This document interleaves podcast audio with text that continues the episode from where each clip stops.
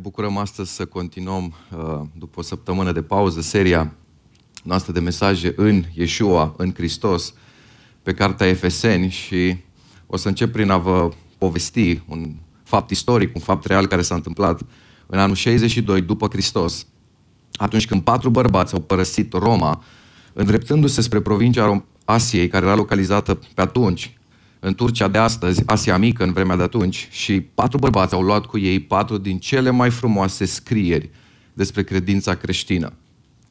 Cel mai probabil, dacă ar exista astăzi în original, aceste documente ar avea o valoare inestimabilă. Roma nu a înțeles la vremea respectivă semnificațiile scrierilor unor prizonieri oarecare. Uh, despre cine este vorba, fiecare din acești patru bărbați au primit o scrisoare din partea apostolului Pavel către o anumită comunitate. Aceste scrisori se găsesc în cuvântul lui Dumnezeu și sunt numite în teologie epistolele din închisoare al apostolului Pavel. Pentru că au fost scrise de acesta în timp ce era închis la Roma. Cine sunt cei patru bărbați și de unde erau ei? Scriptura ne răspunde. Epafrodit era din Filip și lui a fost încredințată epistola către filipeni.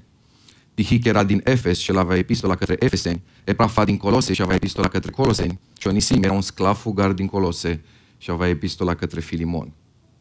În toate acestea, viața creștină este prezentată la nivelul cel mai înalt. Epistola către Efeseni, spre exemplu, cea în care ne aflăm ca și comunitate în perioada aceasta, este denumită de un teolog, Arthur Pearson, Epistola lui Pavel din al treilea cer. O epistolă care prezintă din plin identitatea noastră a celor care suntem în Hristos. Acum, de ce e atât de important să ne cunoaștem identitatea?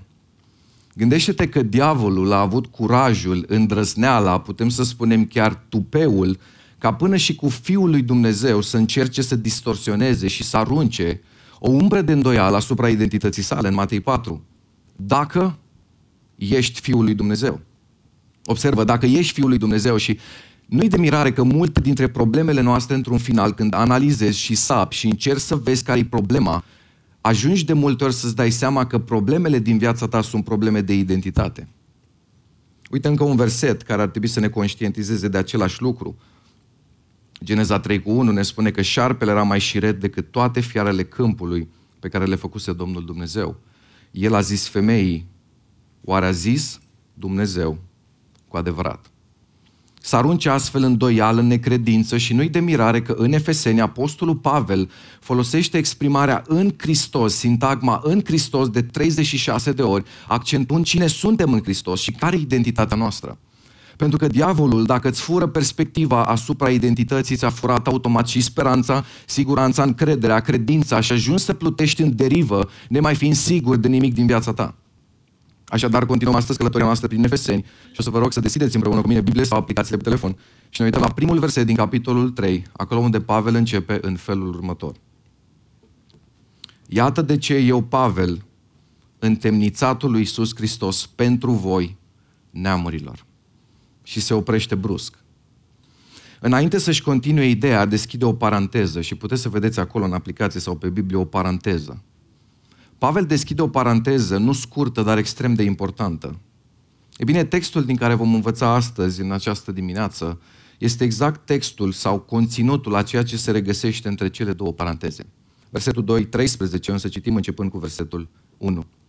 Iată de ce eu, Pavel, întemnițatul lui Iisus Hristos pentru voi, neamurilor, dacă cel puțin ați auzit de isprăvnicia Harului lui Dumnezeu care mi-a fost dat față de voi, prin descoperire dumnezească am luat cunoștință de taina aceasta despre care v-am scris, în puține cuvinte.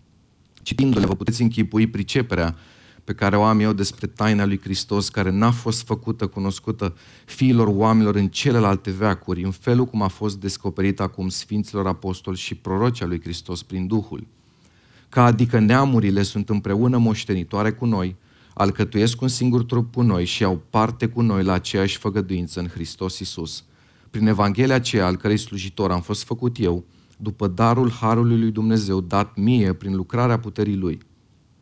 Da mie, care sunt cel mai neînsemnat dintre toți sfinții, mi-a fost dat harul acesta să vestesc neamurilor bogățiile nepătrunse ale lui Hristos și să pun în lumină înaintea tuturor care este isprăvnicia acestei taine ascunse din, din veacuri în Dumnezeu, care a făcut toate lucrurile, pentru ca domniile și stăpânirile din locurile cerești să cunoască azi prin biserică înțelepciunea nespus de felurita lui Dumnezeu, după planul veșnic pe care l-a făcut în Hristos Iisus, Domnul nostru.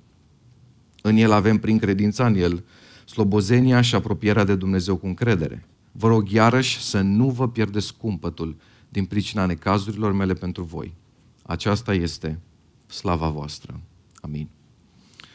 Cuvântul taină este repetat de trei ori în acest capitol. În greacă cuvântul este misterion, mister, taine profunde. În versetul 2 el vorbește despre isprăvnicia Harului lui Dumnezeu. Versetul 3 spune, prin descoperire am luat cunoștință de taina aceasta, adică despre Harul lui Dumnezeu. Apoi versetul 4 spune, citindu-le vă puteți închipui cunoștința pe care o am despre taina lui Hristos. De aceea titlul mesajului de astăzi este intitulat Eliberat prin misterele Harului cunoscând misterele Harului, tainele profunde ale lui Dumnezeu și mă exprim în cuvintele astea pentru că astea sunt cuvintele folosite de Pavel. Unul din efectele acestei cunoașteri este libertatea și eliberarea pe care o experimentezi în domenii pe care le vom analiza astăzi împreună, analizând în special contextul lui Pavel. Acum, problema este că foarte multe din cuvintele din viața noastră și-au pierdut foarte mult din semnificație. Spre exemplu, cuvântul dragoste.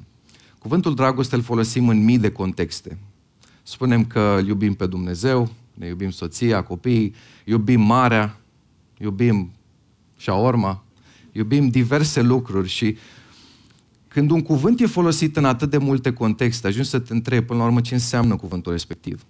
Sau dacă nu te întrebi asta, de multe ori își pierde din profunzimea pe care Dumnezeu a intenționat să o aibă. La fel se întâmplă și cu cuvântul har. Este un cuvânt religios folosit de Biblie, îl folosim și noi, Însă e fascinant să vezi termenii în care Pavel vorbește despre asta. Harul, taina lui Hristos, misterul lui Hristos. Dacă astăzi ești un om transformat, schimbat, a fost harul. Însă am ajuns să ne referim la har de, har de multe ori, ca la acel lucru de care ai nevoie atunci când păcătuiești, nu așa? Însă harul e cu mult mai mult decât atât, iar Pavel privea în termenii unei taine, misterios, unui mister extraordinar, o revelație extraordinară. Acum, care e atmosfera pasajului? De unde scrie Pavel toate aceste lucruri? Pavel le scrie, așa cum vedem din primul verset, în începutul mesajului, din temniță. De aceea o să discutăm astăzi despre patru temnițe prin care trece orice creștin, fără excepție. Pentru că în viață putem avea multe momente în care ne simțim ca într-o temniță. Nu doar momente fugitive care vin și trec, nu doar momente care astăzi sunt și mâine nu mai sunt, și perioade din viață, sezoane, cum ne place mai mult să, mai nou să le numim, sezoane de temniță. Pavel a avut și el parte de așa ceva. În 2 Corinteni 11 ni se prezintă realitatea prin care el a trecut de multe ori. Observați, în osteneli, în temnițe, în lovituri, de multe ori în primejdii de moarte, de cinci ori am căpătat de la iudei 40 de lovituri, de trei ori am fost bătut cu nuiele, odată am fost împroșcat cu pietre, de trei ori s-a sfărâmat corabia. Deseori am fost în călătorii, în primejdi pe râuri, în primejdi din partea tâlharilor, în primejdi din partea celor din neamul meu, în primejdi din partea păgânilor, în primejdi din cetăți, parcă nu se mai termină, în primejdi din pustiu, în primejdi pe mare, în primejdi dintre frații mincinoși, în osteneli și necazuri, Pavel a avut parte de aproximativ șase arestări. Pavel a avut parte de trei momente de temniță și sezoanele de genul ăsta iau diferite forme. Poate că nu așa au arătat ale tale cale lui Pavel, însă astfel de sezoane dificile sunt o realitate pentru noi toți. Cu toții avem povestea noastră pe care o putem relata, exact așa cum Pavel face aici. Sunt al lui Hristos, dar am trecut prin asta. În relații, în viața personală, în familii, în diverse aspecte. Și e inevitabil ca odată cu momentele în care experimentezi asta să nu apară, nu așa, întrebările.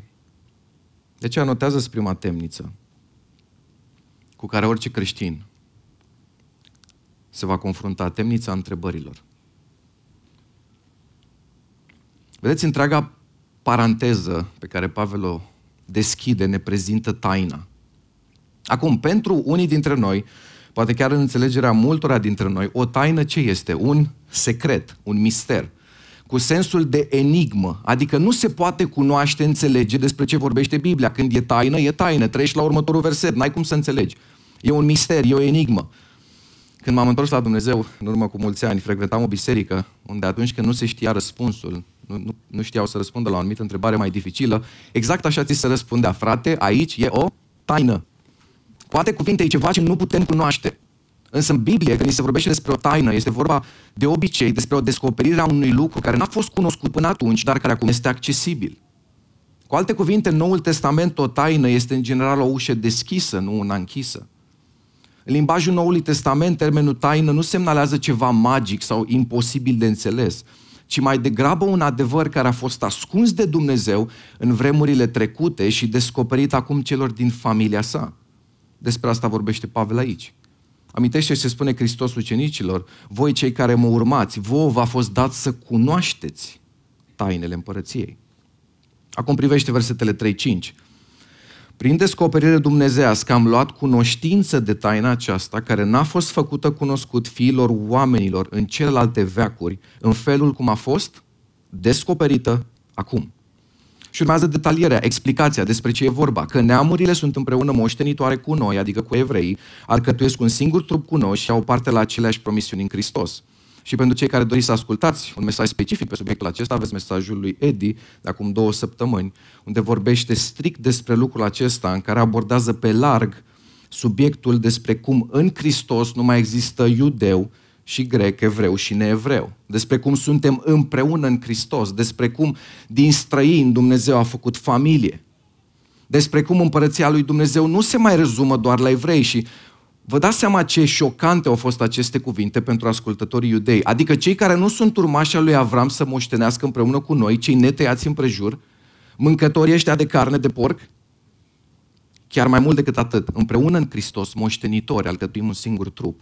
Pentru că Dumnezeu a surpat zidul de la mijloc și din doi a făcut unul. Pus în cuvinte mai simple, taina descoperită este vestea că Hristos, în loc să preia Imediat după venirea pe pământ, domnia, așa cum așteptau evreii, va accepta să fie lepădat, să sufere, să moare pe o cruce și după înviere și înălțare să dispară complet de pe scena lumii pământești. Taina fusese că după ce va fi așezat la dreapta Tatălui, primind o autoritate și o putere superioară mai presus de orice nume, el va strânge la sine un număr de credincioși pe care îi va duce într-o intimitate atât de mare cu sine, încât ei nu vor mai putea fi numiți cu alți termeni decât aceea de trupul său, mireasa sa, templul său, poporul său, familia sa, templul sfânt. Taina aceasta, misterul lui Hristos, ne învață că în ultimă instanță nu contează cine ești, unde ești sau ce ai, ci al cui ești. Taina despre care Pavel vorbește ne învață că biserica este ideea genială a lui Dumnezeu. Și Pavel e atât de fascinat să vorbească despre asta, să explice asta, e cucerit de misterele Harului, de tainele profunde ale lui Dumnezeu, încât parcă și uită unde se află. În Roma, carcerat între patru pereți reci, cel mai probabil fără niciun fel de pat unde să doarmă. Însă hai să luăm puțin rugăciunea lui Pavel din capitolul 1, înainte să dezvoltăm ideea aceasta, pentru că cele două sunt legate. În capitolul 1, Pavel face o rugăciune. O rugăciune în care el se roagă pentru cititorii lui, ca el să aibă parte de Sofia și Apocalipsis. Mă rog ca Dumnezeu să vă dea Sofia și Apocalipsis. Ce înseamnă doi termeni? Sofia sunt înțelepciune pentru înțelegerea cu inima a naturii lucrurilor. Pavel spune, mă rog să aveți un duh de Sofia, să înțelegeți cum funcționează toată treaba asta cu cunoașterea lui Hristos și tot ce ține de identitatea voastră. Al doilea termen, Apocalipsis, e termenul de la care vine Apocalipsa, care nu înseamnă în mod principal sfârșitul lumii, ci descoperirea lui Isus Hristos. Esența lui Apocalipsis este cunoașterea, descoperirea, revelația lui Hristos. Și Pavel folosește acest termen spunând, mă rog să aveți cele două ca să puteți să-L înțelegeți pe Hristos și să vă înțelegeți identitatea. Însă nu doar pentru ceea ce Pavel spune în capitolul 1, el cere Sofia și Apocalipsis, ci pentru fiecare lucru care urma să le scrie. Acum, de ce am reluat asta? Pentru că aici, în capitolul 3, el refolosește acest termen, unde spune, prin descoperire dumnezească, am luat cunoștință de taina aceasta despre care v-am scris în puține cuvinte. Prin Apocalipsis, prin revelație, am luat cunoștință de taina aceasta. Acum, întrebare, știați că o taină revelată poate rămâne în continuare o taină ascunsă pentru unii? De ce rămâne ascunsă? 2 Corinteni 4 cu 4 ni se explică. Există o orbire a minții de care diavolul este interesat să o ai. Și există o necredință a minții și a inimii, să nu-L crezi pe Hristos și să nu te încrezi în Hristos. Și asta poate să se întâmple și între cei necredincioși, dar și între cei credincioși. Și există un scop în orbirea pe care cel rău aduce, să nu vezi strălucind lumina Evangheliei Slavei lui Hristos. Pentru că diavolul știe că acolo e secretul. Și Pavel știe și el că acolo e secretul. De aceea el când se roagă, El spune, aveți nevoie nu doar de cunoștință mentală, ci de revelație în cunoașterea lui Hristos. Tu ce accentuezi în relația ta cu Dumnezeu? Revelația lui Apocalipsis, să-L cunoști, să fii fascinat de El sau răspunsuri? Pentru că atunci când vorbim de temnița întrebărilor, tentația e să credem că întrebările noastre se vor rezolva atunci când vom avea răspunsurile pe care le dorim. Cauți să cunoști persoana lui Hristos sau cauți predominant răspuns la întrebările tale? Ca să poți să ieși din temnița întrebărilor, nu vei face prin răspunsuri, ci prin revelația Fiului, pe care atunci când îl cunoști, nu-ți mai este necesar să ai neapărat sau să cunoști neapărat și răspunsul la o problemă sau la alta. Lipsa răspunsului dintr-o dată nu-ți mai clatină credința, lipsa răspunsului nu-ți mai clatină încrederea. Lipsa răspunsului nu-ți mai clatină mulțumirea, lipsa răspunsului nu-ți mai clatină perspectiva despre Dumnezeu. Sunt mulți oameni care își, își pun speranța în faptul că o să le spună Dumnezeu la un moment dat un lucru sau altul, o să răspundă mie Dumnezeu la un moment dat la una sau la alta și trebuie să acceptăm realitatea că vor fi subiecte în viața noastră la care nu vom primi răspuns aici, ci doar dincolo. Dacă cu privire la sezonul tău de temniță ai întrebări, dar el alege să nu-ți răspundă, așa cum crezi tu că trebuie să-ți răspundă, mai e el vrednic? Poate că în perioada asta ai tot cerut răspunsuri. Te-ai simțit într-o temniță a întrebărilor fără răspuns și te-ai gândit că răspunsurile sunt soluția. Textul ăsta ne învață că revelația despre Hristos e de fapt răspunsul. Nu mai cere răspunsuri, n-ai nevoie de ele, cere o revelație proaspătă. Însă o revelație proaspătă nu a domeniului în care tot îi ceri răspunsuri. Și o revelație a persoanei lui Hristos, să-i ceri să-i cunoști misterele Harului, tainele persoanei lui Hristos, părți din Hristos pe care nu le-ai văzut până acum sau pe care le-ai văzut prea puțin. Aspecte din cine este El, pe care atunci când le-ai revelat în inima ta, înghit nevoia ta obsesivă de a primi răspunsuri. Pentru că dacă pacea noastră atârnă de răspunsuri, atunci suntem condamnați la o viață nefericită. Pentru că poți avea răspuns la anumite întrebări, dar surpriză, apar altele. Am credința când vei răspunde, spune mulți, și da, poate fi o formă de credință. Însă credința e și când ajungi în punctul în care nu înțelegi și totuși mergi înainte, ca și cum ai înțelege. Cum ni se spune despre Moise, prin credință a părăsit el Egiptul fără să se teamă de mânia împăratului. Pentru că a rămas neclintit, observați, ca și cum ar fi văzut pe cel ce este nevăzut. Ca și cum a văzut. Ca și cum ai răspunsuri. Moise nu a fost neclintit pentru că Dumnezeu i-a dat toate explicațiile la toate întrebările, ci pentru că revelația lui Dumnezeu pentru el a însemnat ca și cum l-am văzut pe el și asta mi-e suficient. Cum stai cu momentele de experimentare a prezenței lui Hristos? Momentele în care revelația lui Hristos, a adevărurilor lui Hristos sunt o realitate pentru tine. Relația cu Hristos nu e un lucru sec, mental și atât. Pavel spune asta, nu eu mă rog să vă dea, nu spune cunoaștere, apocalipsis, revelație în cunoașterea Lui. Pentru că realitatea tristă este că în biserici, și mai ales acum cu internetul și cu atâtea cărți, putem să creștem în cunoștință, dar nu în revelație. Putem acumula informații, putem fi entuziasmați mental, dar nu fascinați cu tot ceea ce suntem în Hristos și în primul rând cu ceea ce este El. Tu în ce categorie ești? Dacă vrei să ieși din temnița întrebărilor, schimbă-ți rugăciunea din am nevoie de răspunsuri în dacă vrei să-mi dai răspunsuri, dă-mi la timpul tău. Dar în temnița întrebărilor mele fără răspuns, îți cer să te descoperi în acele domenii din viața mea. Arată-mi acele părți din cine ești tu, care atunci când le voi vedea, când voi înțelege și voi vedea cu ochii inimii, acea revelație proaspătă a ta să-mi fie suficientă încât ușile temniței mele să se deschidă, să se izbească de perete și să trăiesc în libertate. Temnița întrebărilor, a doua temniță, temnița ambițiilor. Cu toții avem diverse ambiții, nu-i așa? Întrebarea, a fost Pavel un om ambițios? Voi ce ziceți? A fost un om care a persecutat biserica. A fost în spatele uciderii cu pietre a lui Ștefan, primul martir, spre exemplu. Ai primul martir al bisericii și Pavel e acolo. Mai mult chiar în orbirea și ambiția lui a cerut scrisori de împuternicire ca să meargă la Damasc și să persecute pe creștinii care s-au refugiat acolo. Însă Dumnezeu a intervenit. În Corinteni 15, versetul 8 spune, după ei toți ca unei stârpituri mi s-a arătat și mie. Că sunt cel mai neînsemnat dintre apostoli. Nu sunt vrednic să port numele de apostol, fiindcă am prigonit Biserica lui Dumnezeu. În drum spre Damasc, Hristos îi se arată lui Saul și vede o lumină atât de puternică încât își pierde vederea. Cu alte cuvinte, pe când avea vedere era orb și când Dumnezeu l-a orbit a început să vadă. Deci să nu te miri când Dumnezeu îți ia ceva drag. O face pentru că are altceva mai bun pentru tine. Îți guduie de multe ori comoditatea pentru ca să guși cu adevărat libertatea. Pentru că de multe ori situațiile de nedorit îți pot întări credința sau te pot duce pe calea credinței. Și Pavel spune aici în textul nostru, da mie, știu că vă e greu să credeți, dar mie, care sunt cel mai neînsemnat dintre toți sfinții, mi-a, mi-a fost dat harul acesta să vestesc neamurilor bogățiile nepătrunse ale lui Hristos. Dumnezeu l-a chemat la viață pe Pavel și tot Dumnezeu a făcut și chemarea. Pentru că nimeni nu poate să devină lucrător în împărăția lui Dumnezeu pentru că așa vrea el. Este nevoie întâi de Dumnezeu care să facă o chemare. Dumnezeu face chemarea, creează contextul, te înzestrează cu tot ce ai nevoie pentru chemarea respectivă și tot ce cere de la tine este ascultare. Versetul 3. Prin descoperire dumnezească am luat cunoștință de taina aceasta care a definit și chemarea lui, despre care v-am scris puține cuvinte. Nu-i de mirare ce ni se spune în Petru, taina aceasta. E atât de măreață, încât spune că prorocii din Vechiul Testament au făcut ținta cercetărilor lor să o înțeleagă, să o cunoască. Un mister, o taină, o mântuire atât de fascinantă, încât chiar îngerii doresc să privească și să înțeleagă. Până și îngerii sunt fascinați de lucrarea mântuirii.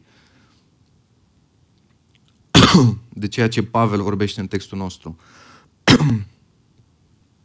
Puteți să mai ziceți o rugăciune pentru gâtul meu, să mai reușesc să... Efesen 3 spune să pună în lumină înaintea tuturor, care este isprăvnicia acestei taine ascunse din veacuri în Dumnezeu, care a făcut toate lucrurile. Observați unul dintre motive, foarte ciudat, pentru ca domniile și stăpânirile din locurile cerei să cunoască azi prin biserică înțelepciunea nespus de felurită a lui Dumnezeu. Este deja al patrulea moment în doar trei capitole în care se vorbește din nou despre locurile cerești. Și vreau să reamintesc conceptul pentru cei care poate nu ați fost la mesajele anterioare. O să aveți pe ecran o împărțire în trei coordonate despre care Pavel vorbește în cartea Efeseni. Noi toți trăim în Efes, partea de jos. Suntem trup, parte materială și locuim în Efesul zilelor noastre. În cazul nostru, Bucureștiul.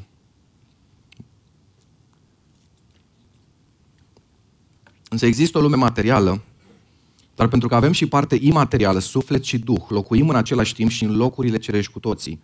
O exprimare biblică care desemnează existența și realitatea lumii spirituale în care ne aflăm. Pentru că există așa cum există o lume materială și o lume nevăzută, spirituală. Viața fiecărui om se desfășoară pe primele două coordonate, în Efes și în locurile cerești, adică parte materială și parte spirituală. Însă pentru cel credincios există și în Hristos. De 36 de ori ni se explică asta în cartea Efeseni. Acum, unde se află poziționat Hristos? În Efeseni se precizează că Tatăl l-a înviat din morți și l-a pus să șadă în locurile cerești, adică în lumea spirituală, dar în locurile cerești la dreapta sa. Acolo unde Pavel descrie în 2 Corinteni, puteți să verificați versetul 2 și 4, al treilea cer sau în o altă traducere, în cerul cel mai înalt, acolo unde este întronat Dumnezeu, înălțat mai presus de orice înger, de orice domnie și de orice căpetenie.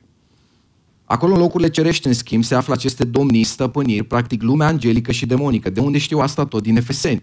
Efeseni 6 ne spune asta foarte clar și mai avem doar trei capitole până ajungem acolo. Noi nu avem luptat împotriva cărnii și a sângelui, ci împotriva căpetenilor, domnilor, stăpânitorilor întunericului acestui veac, împotriva duhurilor răutății care sunt unde? În locurile cerești. Însă aici devine foarte interesant.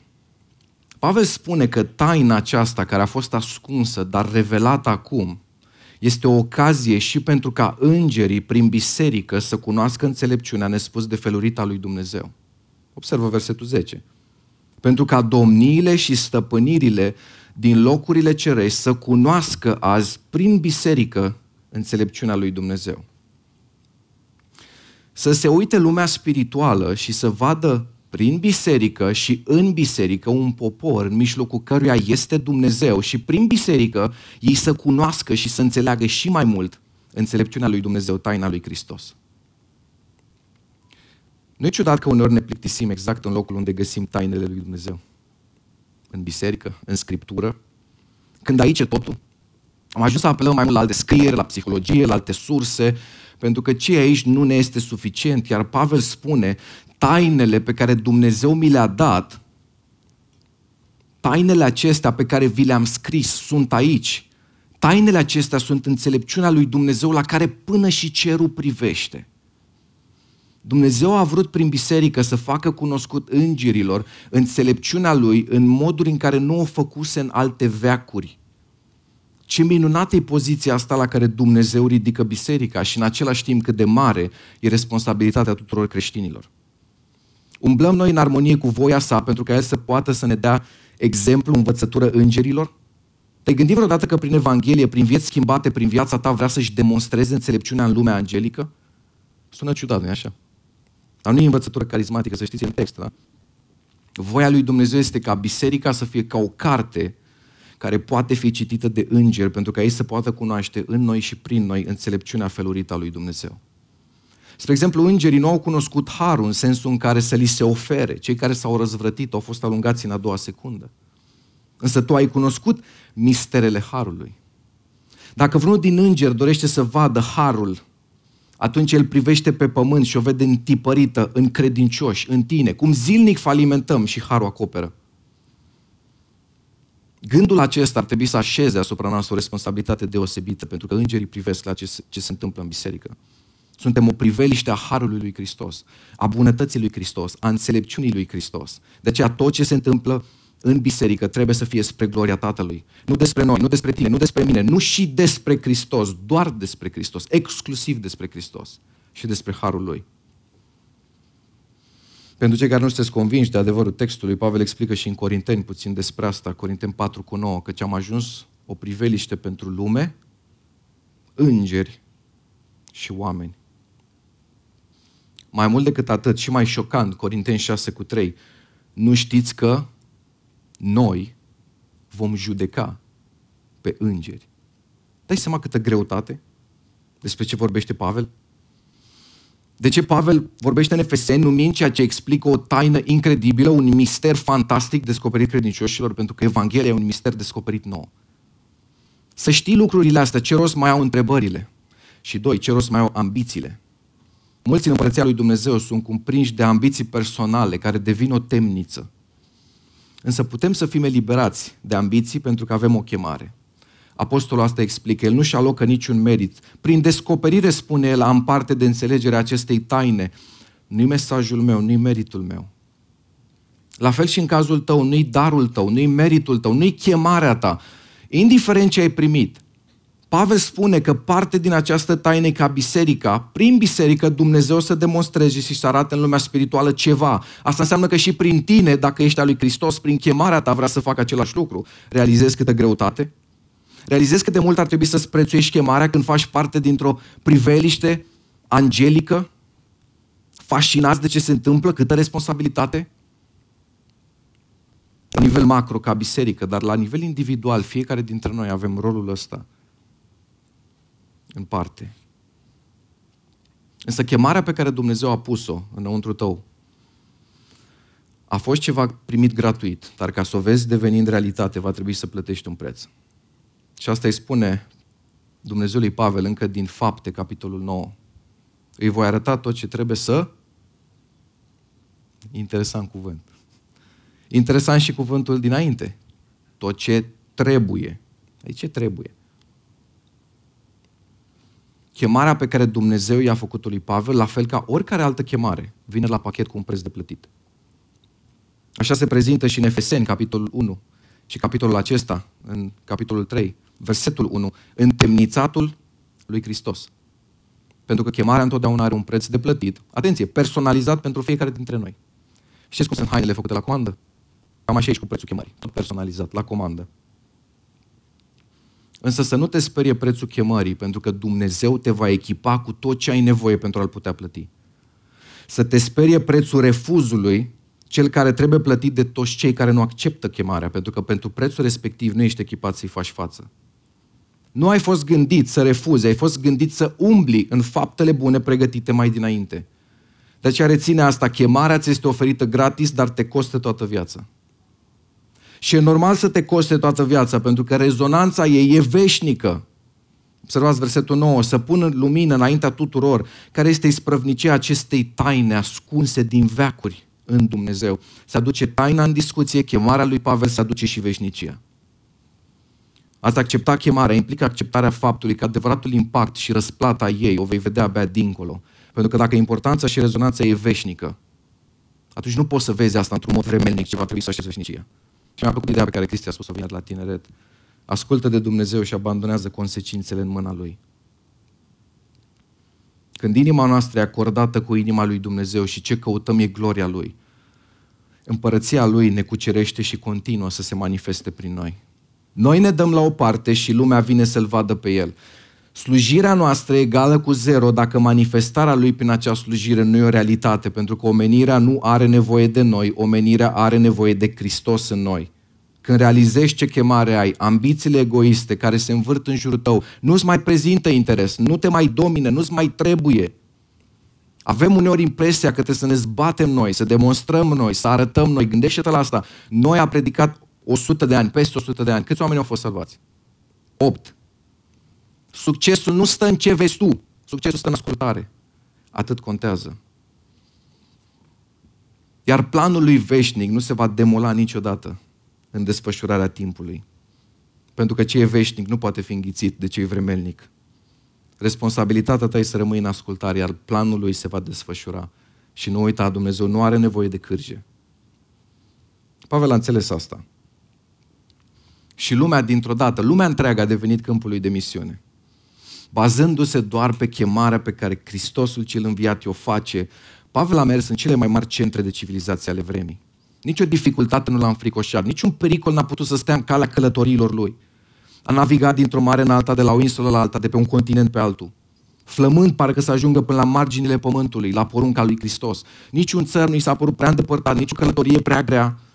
A escaladat munți, a trecut râuri, a traversat continente, a fost bătut cu nuiele, a stat în închisoare, a naufragiat, a fost bătut cu pietre și lăsat ca mort și a riscat viața de nenumărate ori mergând mereu înainte din pasiunea neobosită pe care o avea, să vestească mesajul Evangheliei în orice văgăună și pe orice colț al planetei. Pentru că pe drumul Damascului, Pavel s-a întâlnit cu cel ce înviase pentru salvarea lumii. Și asta l-a făcut să-și cheltuiască tot restul vieții pentru el. Pavel a realizat că slava lui Dumnezeu nu se învârte în jurul nevoilor noastre temporare, în viața noastră temporare, ci ea gravitează în jurul planurilor lui veșnice în împărăția lui eternă. De care până și lumea angelică e interesată. Și când realizezi asta, ambițiile personale nu-ți mai prezintă interes. Nu mai ești dispus poate chiar să renunți la slujire din ambiții personale. Nu mai ești dispus să învârți slujirea în jurul ambițiilor personale. Și când realizezi asta, până și suferința din viața ta capătă o altă însemnătate. De aceea notează-ți următoarea temniță. Temnița durerii. Vă întreb, o fi avut Pavel pa- parte de durere? Am citit textele. În drumul pe care l-ai de făcut, în împlinirea chemării tale specifice, oricine ai fi, suferința e o componentă care nu va lipsi. Pavel zice, întemnițatul pentru voi neamurile, adică în cadrul chemării mele să ajung la voi neamurile, eu experimentez temniță.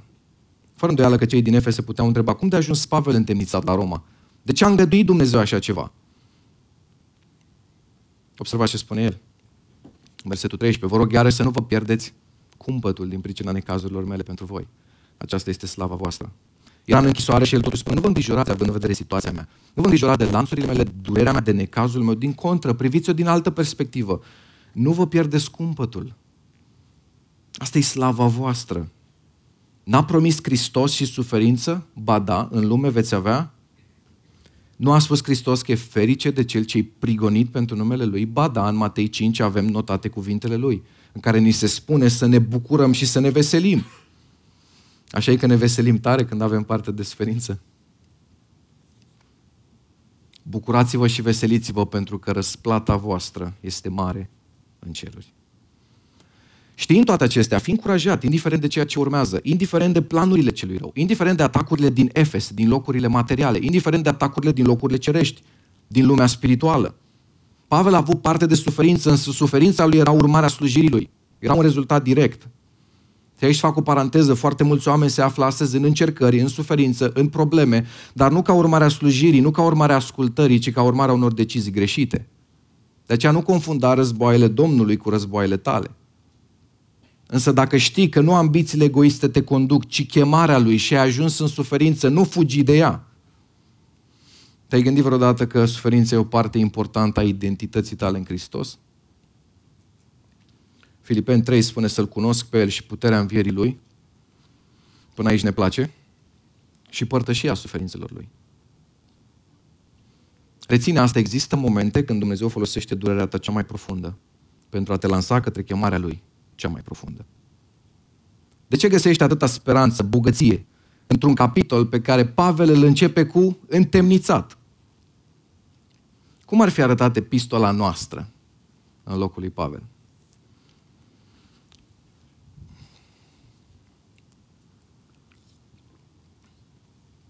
Probabil că dacă eram eu în locul lui Pavel, ar fi sunat ceva de genul Alex, întemnițat, depresie, descurajare, renunțare.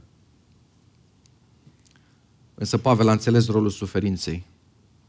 Și nu înseamnă că trebuie să o cauți. Dă, Doamne, suferință. Am făcut-o eu în primii ani de credință. Vedeți, logica mea a fost foarte simplă. Dacă suferința schimbă, înseamnă că mai multă suferință o să mă schimbe mai mult. Și am început să cer asta, nu vă recomand. Nu înseamnă că trebuie să o cauți, nu înseamnă că trebuie să ți-o dorești.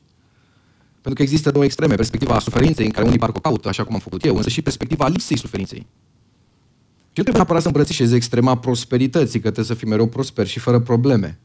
Dar ca să te afli în capcana asta, însă tindem să fugim în permanență de suferință. În timp ce Biblia ne îndeamnă să ne bucurăm chiar și în necazuri.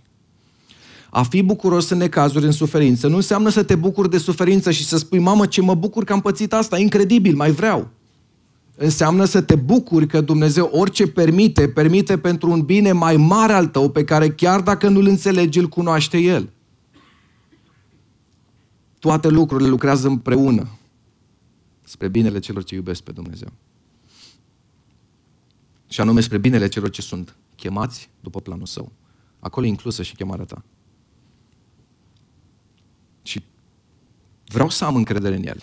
Pentru că cealaltă alternativă e să cred că lucrurile sunt scăpate de sub control. Și asta înseamnă să-mi pierd încrederea în caracterul lui și ceea ce a spus. A-ți pierde încrederea în el înseamnă automat a-ți pierde încrederea și în promisiunile lui. A-ți pierde încrederea în identitatea pe care ți-a dat-o și în acel moment absolut nimic nu va mai face sens pentru tine. Însă dacă accept că toate lucrurile lucrează împreună, pot să accept și să înțeleg durerea, conștient că suferința mea e cântărită nu de om, ci de Dumnezeu. Vedeți, Pavel era captiv și totuși era liber. Foarte interesant. Mai liber decât probabil toți oamenii cărora le scria. Liber în mijlocul temniței.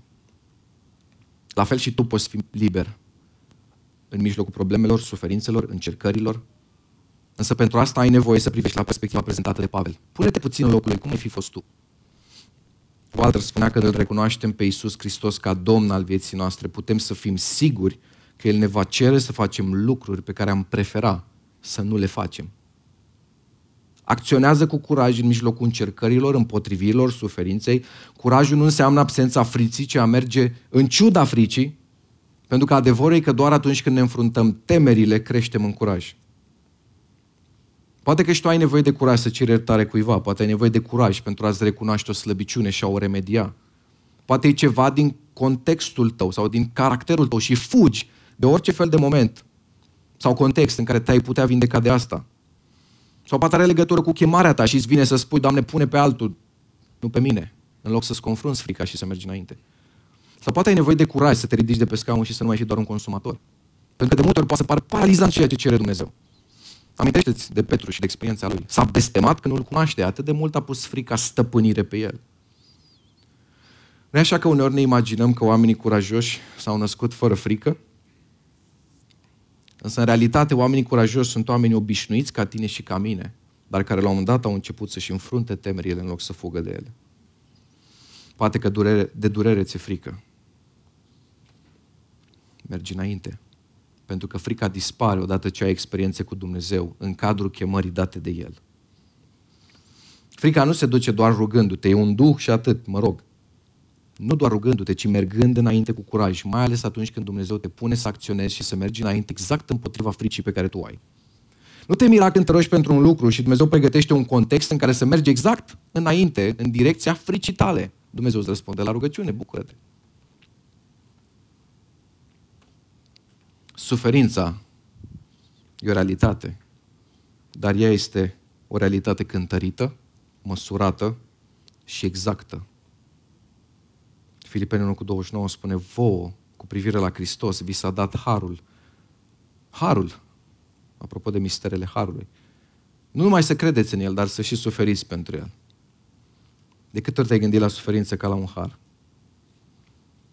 Pentru că de multe ori cea mai bună rugăciune pe care reușim să o facem în astfel de situații este Doamne, depărtează de la mine asta. Însă de multe ori scăparea vine după ce are loc transformarea, pentru că transformarea este prioritară, apoi circunstanțele. Bucuria în mijlocul încercării nu trebuie găsită în încercare și în el. Notează de asemenea asta, diavolul câștigă controlul atunci când tu îl pierzi. Iar tu îl vei pierde de fiecare dată când vrei să-l păstrezi, când îi predai lui Dumnezeu, atunci câștigi. Inclusiv suferința tu poți să încerci să ți-o controlezi. Și să încerci să fugi de contexte în care Hristos te cheamă, pentru că tu de fapt te ferești de suferință. Acceptă suferința și contextele nu vor mai fi o provocare, ci modalitatea lui Dumnezeu de vindecare pentru tine. Vedeți, suntem exact ca Petru, căruia Hristos i-a spus la un moment dat, eu o să mor pe cruce. Ce îi spune Petru? Să te ferească Dumnezeu să faci asta. Dar însă și moartea era modalitatea în care Dumnezeu își desfășura planul. Planul lui se desfășura în mijlocul durerii și a suferinței. Planul lui cu noi se desfășoară la fel de multe ori în mijlocul suferinței. Și știm pe baza Scripturii că binele și răul vor coexista, însă toate lucrurile lucrează împreună într-un final, spre binele nostru și spre gloria Lui. Și asta ar trebui să ne liniștească. Pentru că și noi de multe ori spunem la fel ca Petru, ferească Dumnezeu să se întâmple asta, asta și asta. Și din nou nu înseamnă că trebuie să ni le dorim, însă trebuie să credem că Dumnezeu e în controlul istoriei și a vieții noastre. Vedeți, guvernele schimbă prioritățile, oamenii schimbă prioritățile. Lumea se reorientează. Biserica nu trebuie să facă asta. Biserica are o prioritate dată de Dumnezeu. Trăim pentru gloria Lui. Nu știm cum se va sfârși fiecare lucru prin care trecem, însă știm că suntem în mâna Lui. Știu că și firele de păr îmi sunt numărate. Știu că El mă consideră lumina ochilor Lui. De aceea, ultima temniță despre care discutăm astăzi. Temnița deznădejdii sau a descurajării. Putem să fim eliberați de descurajare pentru că avem speranță în El. Când viața e nasoală, atunci când zilele sunt grele, când oamenii sunt dificili, tu trebuie să te echipezi cu speranța pe care o ai în Hristos. Și interesant cum un om aflat în închisoare, cel mai probabil avea mai multă speranță decât toți aceia care erau în libertate și către care scria.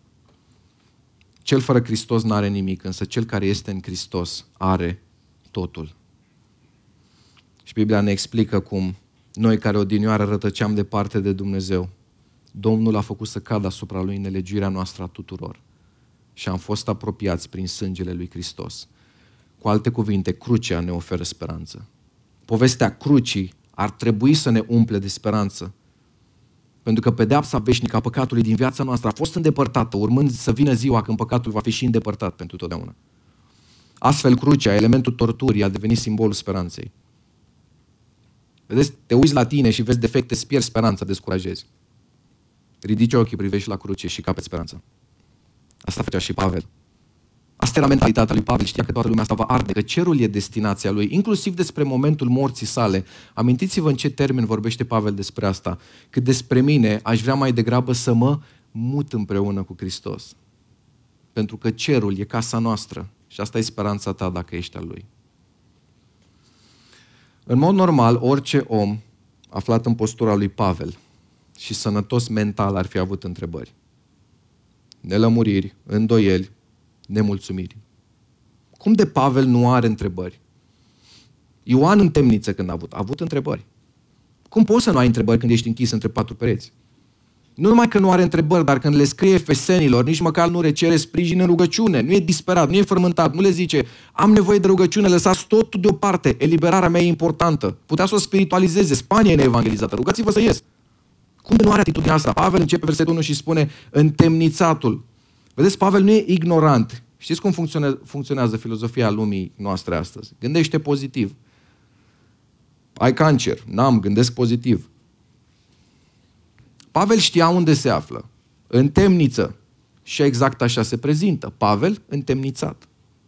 Însă foarte important, spune el, ăsta mi-e statutul acum, dar nu asta mi-e identitatea. Pentru că Pavel cunoștea misterele Harului, care l-a oferit de cele patru temnițe despre care am discutat astăzi. Temnița întrebărilor, temnița ambițiilor, temnița durerii și temnița descurajării. Revelațiile lui Dumnezeu ne feresc de întrebările inutile sau obsesive în viața de credință.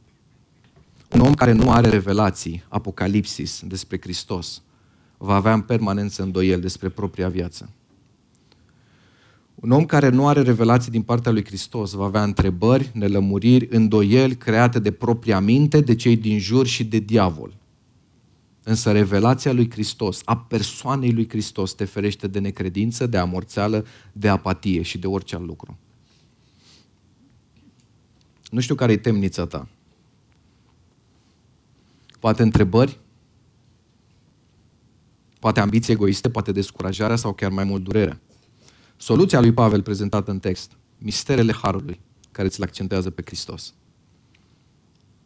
Și următoarea predică va fi despre rugăciunea ca un dialog cu Dumnezeu, locul unde cauți, în primul rând, revelație și descoperire. Duminica viitoare vom face asta. Însă foarte interesant, Pavel nu spune că nu are întrebări, că e el mai tare. Că mulți ne vine să privim tot orizontal și să spunem, mă, ce bărbat puternic Pavel ăsta. În închisoare și e liniștit. Nu, avea o speranță vie pentru că știa în cine și-a pus încrederea. Pavel zice, taina asta, revelația lui Hristos mi-a umplut inima atât de tare încât nu mai văd lanțurile. N-am timp să le văd pentru că ochii mei privesc la El, la ce a făcut. Noi avem prea mult timp să privim alte lucruri, pentru că privirea noastră nu e unde trebuie. Eu, Pavel, zice, privesc la Hristos și nu numai eu privesc. Tot cerul privește la ce a făcut Hristos. Îngerii privesc la noi biserica ca la o carte deschisă și Pavel zice, priviți și voi la asta, la același lucru. Eu, Pavel, privesc, cerul privește, îngerii privesc, voi la ce priviți? Dacă cerul e spectator la măreția manifestată de Dumnezeu prin Hristos în biserică, oare ce poate fi mai glorios decât acel lucru față de care tot cerul arată interes? Nu sunt mai puternic, zice Pavel, nu de asta n-am întrebări, îndoieli, frământări, necredințe. Nu am astfel de întrebări pentru că prin descoperire dumnezească, prin apocalipsis, prin revelație, am luat parte la ceva care mi-a oferit ceva atât de măreț încât nimic nu mai poate să-mi ridice semne de întrebare. Nu mai îmi pasă de întrebări. Și nu spun că nu e normal să ai întrebări, e ok să ai întrebări în viață. Însă când la nivel constant ai mai multe întrebări decât asigurări, e posibil ca revelația lui în viața ta să fie o realitate distantă, nu una trăită. Și atenție, reversul la întrebări nu sunt răspunsurile. Poți să nu ai răspunsuri, dar dacă ai apocalipsis, descoperire despre Hristos și despre tainele Lui, măreția Lui înghite toate nimicurile noastre. Măreția Lui acoperă toate întrebările tale, gloria Lui acaparează totul. Pavel parcă încearcă să explice, suntem atât de bogați în Hristos și totuși atât de sărac trăim. Și tocmai de asta Pavel începe și se roagă, poate pentru mine cea mai puternică și profundă rugăciune găsită în Scriptură. Doamne, dă-le această revelație efesenilor, acest Sofias și Apocalipsis despre cine ești Tu. Ce mai interesant de privit este că apostolul privește întemnițarea lui, nu din punct de vedere omenesc, ca și cum el ar fi un prizonier al Imperiului Roman. El o privește din punctul lui Dumnezeu de vedere, spunând, eu sunt întemnițatul cui? Romanilor? Întemnițatul lui Isus Hristos. Pavel nu se consideră întemnițatul vreunei forme de conducere omenească. Era acolo de dragul lui Hristos pentru răspândirea Evangheliei și în capitolul 6 din Efeseni, el consideră o mare onoare să fie un ambasador în lanțuri. Am vorbit azi despre patru temnițe, și e foarte interesant să citești un om aflat într-o temniță fizică, dar într-o libertate spirituală de neimaginat.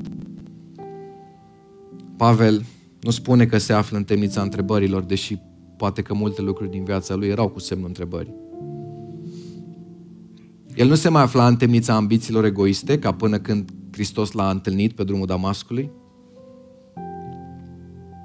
Sau acum, pentru că era apostol, putea să încerce să zic eu trebuie să demonstrez ceva pentru că am o chemare, nu contează. El nu se afla nici în temnița durerii, deși nu cred că temnița era cel mai confortabil loc. El nu se afla nici în temnița descurajării, deși se afla între patru pereți. El spune foarte clar, eu sunt în temnițatul lui Isus Hristos. Frumusețea lui, frumusețea prezenței lui, care se dovedește a fi aproape palpabilă de multe ori în situațiile limite din viața noastră, acelea pe care nu ni le dorim și pentru care de multe ori ne rugăm stăruitor să nu se întâmple. Toți avem acele subiecte în viață la care privim și ne uităm și spunem, am preferat să nu. A avut și Pavel asta. A avut. Doamne, țepușul, depărtează-l. Harul meu ți este de ajuns. Misterele Harului. Harul meu ți este de ajuns. Și apoi Pavel ajunge să afirme, primesc din partea ta și temniță. Că sunt într-un loc sau în altul, belșug, lipsă, orice ar fi, am obișnuit să trăiesc așa cum Hristos îmi cere.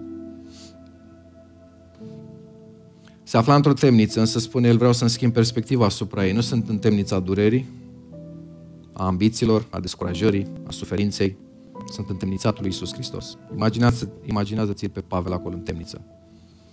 Poate că tu asta îngădui în viața mea, dar vreau să trăiesc în libertatea și eliberarea ta. Pentru că acolo unde ești tu, acolo unde e Hristos, unde este Duhul Domnului, acolo este libertate. Aș vrea să te întreb legat de situația din viața ta. Chiar crezi că a scăpat de sub control lucrurile? Cel care ține în mâini tot universul, cel care ține viața ta în mâini, cel care te-a răscumpărat, cel despre care Scriptura spune și doar câteva versete, cine poate sta împotriva voii lui? Iov spunea, știu că tu poți totul și că nimic nu poate sta împotriva gândurilor tale. Isaia 14, ce am hotărât se va întâmpla și ce am pus la cale se va împlini. Isaia 41, eu sunt Dumnezeul tău care te iau de mâna dreaptă și zic nu te teme, eu îți vin în ajutor. Marcu 9, Iisus a răspuns, tu zici dacă poți. Toate lucrurile sunt cu putință celui ce crede. Identitatea ta va fi distorsionată dacă nu sunt clare lucrurile astea care țin de identitatea lui. Dacă tu crezi, având toată imaginea asta în față, că situația cu care tu te frămânți e scăpată de sub control, privești sau te gândești la un Dumnezeu diferit de cel pe care Pavel îl prezintă. Și asta sunt doar câteva, dar ai în Scriptură nu zeci, sute de versete în aceeași direcție. Bun, dar atunci de ce nu face ceva? De ce nu intervine? De ce nu schimbă lucrurile? Pavel a stat perioade lungi de timp, de multe ori, în temniță. Pentru că de multe ori eliberarea nu e un moment, e un proces. Nu rata miracolul pe care Dumnezeu îl face în viața ta, pentru că se întâmplă la fel. Multe din încercările pe care astăzi le experimentezi sunt datorită binecuvântărilor primite, dar datorită ceea ce a lucrat în tine și prin tine. Sau poate că atacurile din viața ta mai intense au legătură cu slujirea ta mai intensă. Pentru că întotdeauna atunci când vei strica împărăția celui rău, diavolul va încerca să strice ție viața. Însă nu uita că nimic nu este împotriva lui Hristos, nimic nu-l ia prin surprindere și orice permite, permite cu măsură tot în vederea împlinirii planului său. Pavel știa asta și vreau în încheiere să vă dau încă un detaliu interesant. În momentul prinderii lui Pavel, chemarea lui încă nu fusese îndeplinită. Într-adevăr, Evanghelia ajunsese la evrei, la neamuri, la guvernatori, la alte autorități reprezentative ale Imperiului Roman, dar mai trebuia să ajungă și la curtea cezarului. Și siguranța lui provenea din faptul că planul lui nu poate fi întrerupt de nicio mână omenească, de nicio mână drăcească, de nimeni și nimic. Și asta trebuie să fie și siguranța ta, că dacă planul lui continuă cu tine și dacă mai are lucruri de făcut, fii pe pace, nimic nu va reuși să întrerupă acel plan. Pentru că puterea lui e nemărginită, fără limite, nu există termen de comparație. Puterea asta a pus-o noi prin Duhul Său.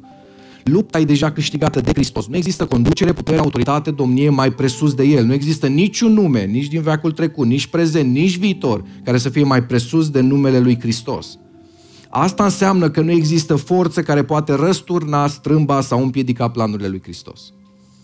Știind cine este El, știind cine suntem noi în El, ce rost mai are îngrijorare? Când în El avem totul. De aceea tu în Hristos, dacă ești în Hristos, ai speranța lui Hristos. Nu e o speranță care va veni la un moment dat. E o speranță pe care tu o ai acum în prezent. Speranța că e cu tine și că va fi cu tine. Toată istoria va trece, absolut tot din istoria noastră va arde. Tot ce acum prețuiești, toate lucrurile care îți plac sau nu îți plac. Din istoria omenirii va rămâne un singur lucru în mâna lui Dumnezeu, cei ce sunt al lui Hristos. Pentru că, într-un final, pe Dumnezeu nu îl interesează nimic din lumea asta decât mulțimea sfinților Lui. Și dacă tu ești în Hristos, ești în palmele Lui și se luptă pentru tine. Atenția Lui, dragostea Lui, pasiunea Lui, lucrarea Lui se îndreaptă spre poporul Său. Lumea asta va arde, poporul său va rămâne, de aceea nu sta în temniță. Lasă-ți inima eliberată, fiind conștient de adevărul Scripturii. Și în încheiere vreau să mă mai refer la o categorie la care nu ne-am referit în text pentru că nu o găsim. Vedeți, diavolul s-a prins că nu-i merge strategia asta cu toți. Așa că a schimbat-o. Și a dat seama că poate să facă multe victime, oferind bunăstare, plăceri orizontale și în viața multora a creat astfel de închisori. Poate că nu ești ca apostol într-o închisoare fizică, poate nu ești într-o închinare, poate că ești într-o închisoare a sufletului și lanțurile păcatului te țin legat, închis, însă și pentru tine Hristos a venit să aducă liberare. Pentru că, atenție, Hristos nu eliberează doar din cele patru temnițe pe care noi le-am discutat astăzi. Din potrivă, nu există temniță din care El să nu elibereze. Deci, oricum poate ai defini tu temnița în care te afli. Lasă-L pe Hristos să-ți arate cum te poate scoate de acolo. Haideți să ne ridicăm.